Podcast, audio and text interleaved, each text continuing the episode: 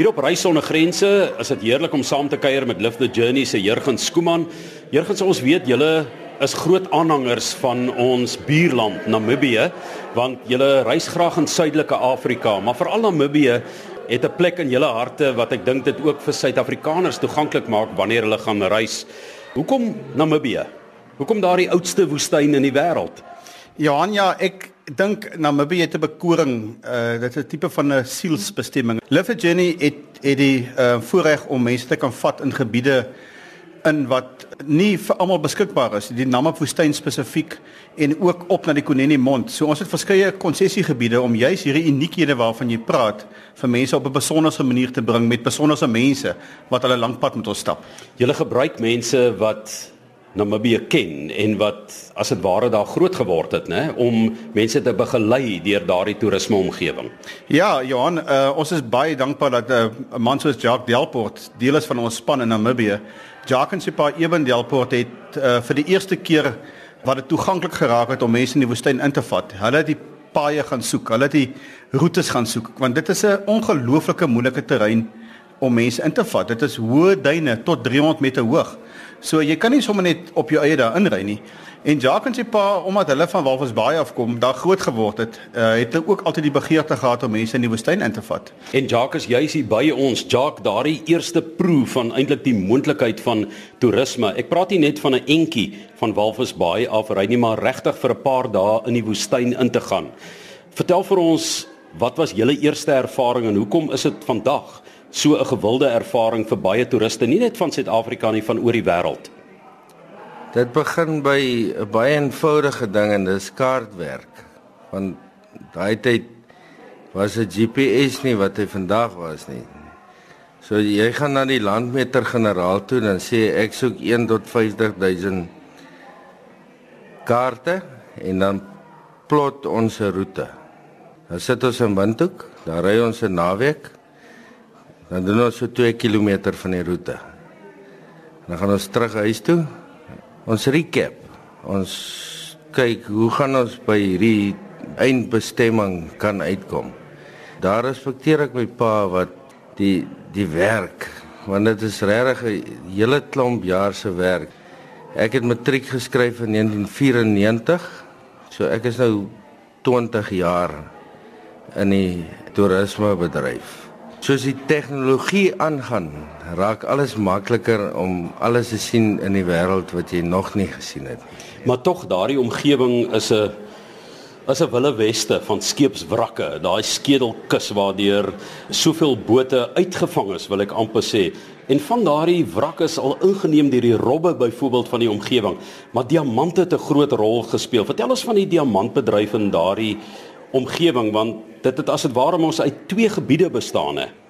Dis reg ja, maar ek gaan net aansluit daarbey ou soos ehm um, Bartolomeus Diaz het van die see af gekyk en sê this is the burning sands of hell. En jy moet dit verstaan want hy het dit van die see af gesien. Maar as jy nou by die diamant kom en die diamantkoers en die diamantgebied 1 en diamantgebied 2 dan het jy begin by die Oranje rivier want dis die ontstaan van die diamante wat vandag nog so is. Maar diamantgebied 2 het ontstaan omdat die koors daar was. Mense wou gaan soek, verder soek, verder soek, verder soek. Maar verder in noord gaan, hoe kleiner raak die klippie. As gevolg van die natuur wat hom sluit en sluit en sluit en kleiner maak. En vandag is dit nie meer die moeite werd nie en dit is waar Ek dink Namibia reg gemaak het om te sê maar kom ons vat hierdie gedeelte en ons vat dit weg van die diamant myn wêreld af en ons sit hom in environment en tourism en ons maak hom oop vir toerisme. En dit is hoekom ons vandag so lekker daar kan rondry. Want die die regering support ons en dit wat ons doen. Uh diamantgebied 1 is nog nie toeganklik nie. Selfs vir ons wat 'n uh, geskiedenis in 'n park met diamante het is dit moeilik om daarin te kom want ongeag dat die diamant nie meer op die land gemyn word nie maar in die see kom jy sommer nie jy kom nie daarin nie maar diamantgebied 2 wat nou verder noord lê wat tussen Meobay en Conception Bay lê dis hoekom die geskiedenis daar lê. Mense het onttrek want dis plain eenvoudig nie meer die moeite werd om om 'n tipe infrastruktuur daar te skep vir die bietjie kapitaal wat jy dit dit moet vir jou absolute leefstyl wees, maar dit het doodgeloop want dit beteken vir jou niks nie. So ehm um, diamantgebied nommer 1 nie toeganklik nie. Diamantgebied nommer 2 kan 'n mens vir toerisme nou lekker oopstel en daar gaan reis, maar is nie net die diamante nie. Daar is veel meer as dit in die woestyn en dit is die uitdaging van daai geweldige hoë duine. Baie mense gaan duin 7 toe, maar ek verstaan duin 7 is maar 'n filletjie teen wat jy kan ervaar in daai 5 dae. Hoeveel meter kan so 'n duin hoog wees of wil ek amper sê laag wees wat jy moet op of afry? Ek probeer dit altyd verduidelik want daar's 'n perspektief wat jy kan stel op 'n verdieping. 'n Verdieping is 2.5 meter, ons maak so. Nou as ek praat van 'n 100 meter duin wat loodreg hoog is, hoeveel verdiepings is dit? Jy kan nie som gemaak of 'n 200 meter duin. Ek het al 'n duin gery in die Namib-woestyn waar ek 2 km grond langs afgery het tot onder. Nou daai 2 km as jy hom nou loodreg gaan trek, dan kom jy by 200 tot 300 meter en dis regtig die hoogste duine in die wêreld. Sjoe, ek kry sommer hoendervleis as 'n mens daaraan dink. Dit is maar van die ervarings wat 'n mens kan kry en natuurlik ook die veldlewe en die dierelewe jurgens daar. Mense dink daar gaan niks aan in 'n woestyn nie, maar jy het 'n woestyn leeu, jy het 'n woestyn olifant, jy het daai bruin hyena, né, die strandwolf. Dis fenomenaal om te sien as jy net 'n bietjie tyd spandeer in die woestyn, die fauna en die flora. Die dierelewe in die woestyn is net ongelooflik. Die die sidewindertjies is ook 'n slangetjie wat jy daar kry nee. Jy kry hom net daar op geen ander plek in die wêreld nie. Die gemsbokke wat jy kry, jy ry oor 'n duin dan sien jy net 360 grade rondom jou sand. Niks nie een grasspruitjie nie, maar jy sien 'n gemsbok op 'n woestyn duin staan. En om dit net te kan beleef, jy weet, besef jy dis 'n lewende woestyn. Dit is nie 'n dooie woestyn nie. En as jy nog verder gaan en jy gaan lê op jou maag en jy kyk na hierdie klein kykie, uh, jy weet verskillende soorte en en jy sien hoeveel lewe daar in Namib is, dan is dit regtig waar een van die ongelooflike plekke wat jy ooit in jou lewe kan besoek.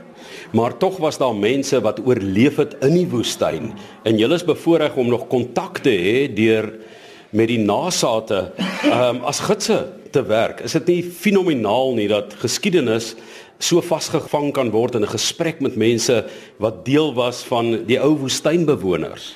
Ja, die topnaag gemeenskap Johan is die nasate van die strandlopers en ons is baie geseënd om vir Len Koetjie as een van ons hoofgidse te hê. Nou Len se pa is kaptein Sef Koetjie.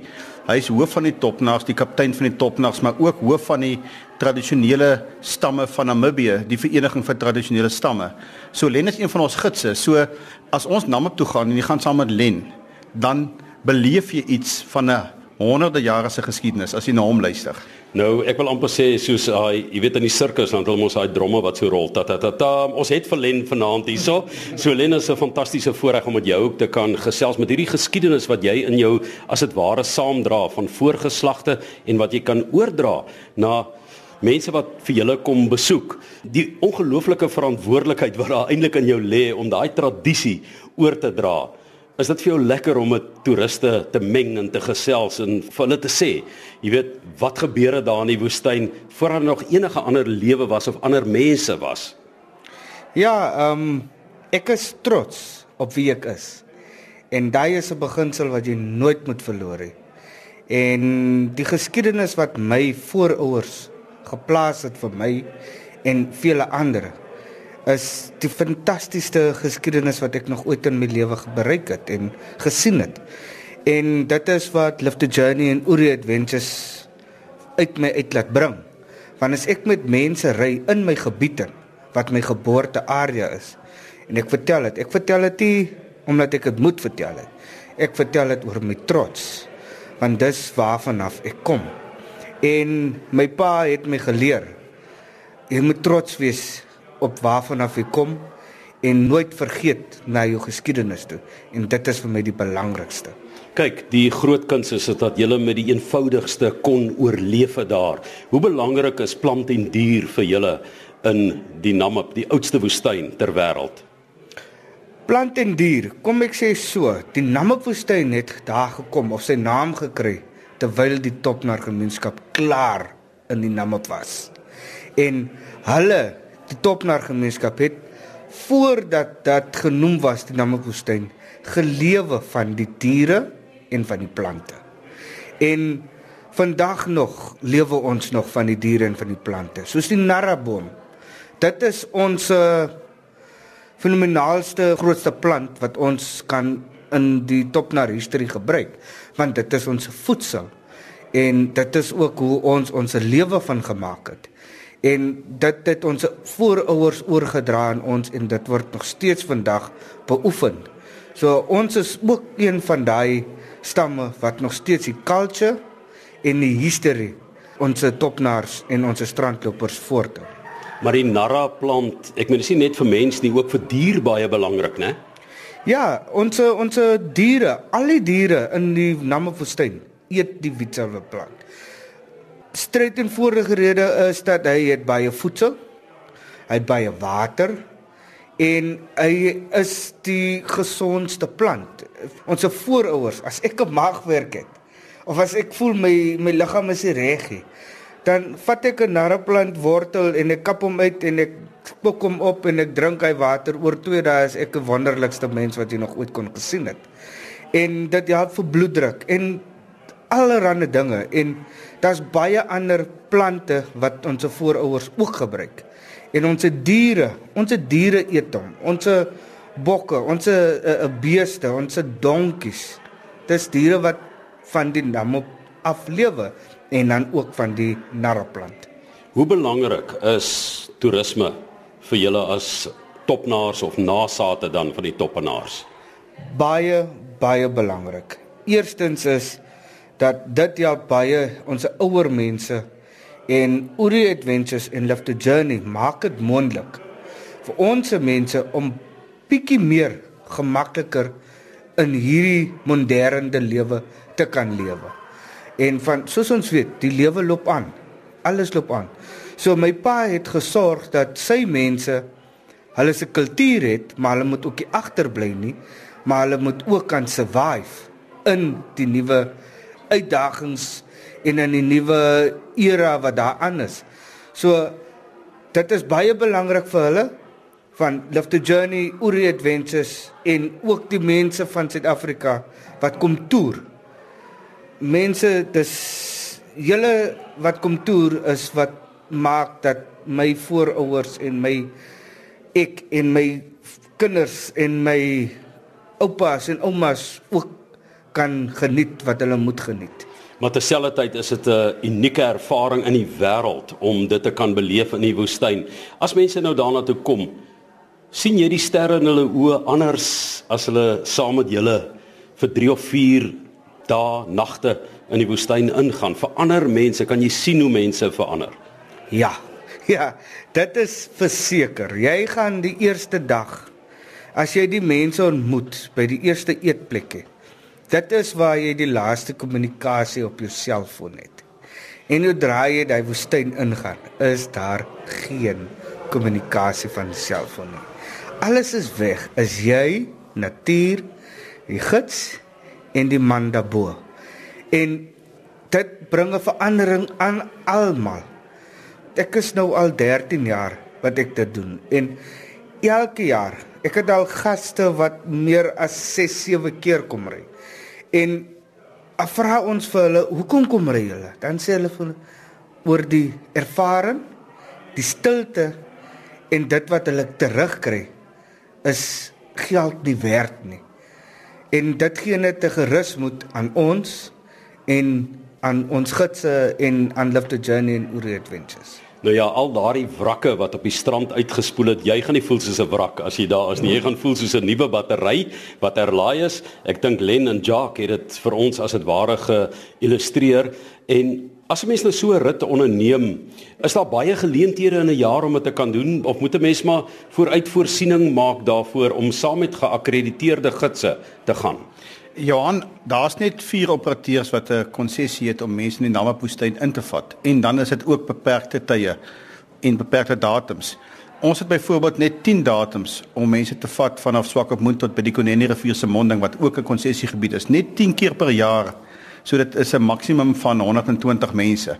In die Namibwoestyn self kan ons so 48 toere doen wat die tye vooraf vasgemaak word en dit word in samewerking met die konsessiekomitee van die regering gedoen. So daar's uiters beperkte tyd en datums om dit te kan doen. Is dit nou die tipe van ritte waarop my kollega Martelies Brink was? Ja, Martelies is een van daai ongelooflike mense wat haar grense toets en sy was uh, so 2 jaar terug was sy saam met ons in die Namib gewees Johan en jy weet self hoe sy gepronk het en het 'n uh, vrye mens gevoel het na daai paar dae in die woestyn. Moet jy met jou eie voertuig gaan? Hoe hoe werk dit? Die meeste mense kom met hulle eie voertuie. Ja, hulle ry van Suid-Afrika af want kyk Suid-Afrikaners is lief vir selfbestuur. Hulle hou van 'n ding self doen. So die ouens hou bou hulle karre op en maak dit grand en al die mooi dinge.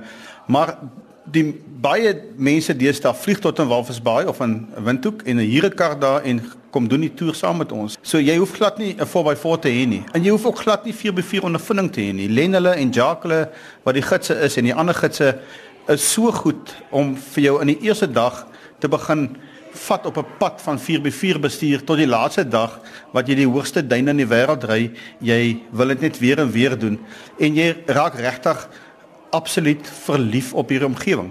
En jy was al in 'n paar woestyne in die wêreld. Klop dit die Namib? Ek is geseënd geweest om in die Gobi te wees, om in uh, die Gobi is in Mongolië. Ek was al in die Sahara gewees. Ek was in die yswoestyn van IJsland, maar daar's nie 'n plek soos die Namib nie. Die Namib maak ou vry en dit is net iets amazing om te doen. En dit is op die drempel vir Suid-Afrikaners. Dis die oudste woestyn ter wêreld en dit is Jurgen Skooman van Live the Journey met wie ek gesels het en twee van sy gidse wat Namibiërs is. Ons het lekker gesels met Len en met Jacques en die die wonderlike motivering wat mense as dit ware kry om daai sielsbatterye te gaan laai in die Namib.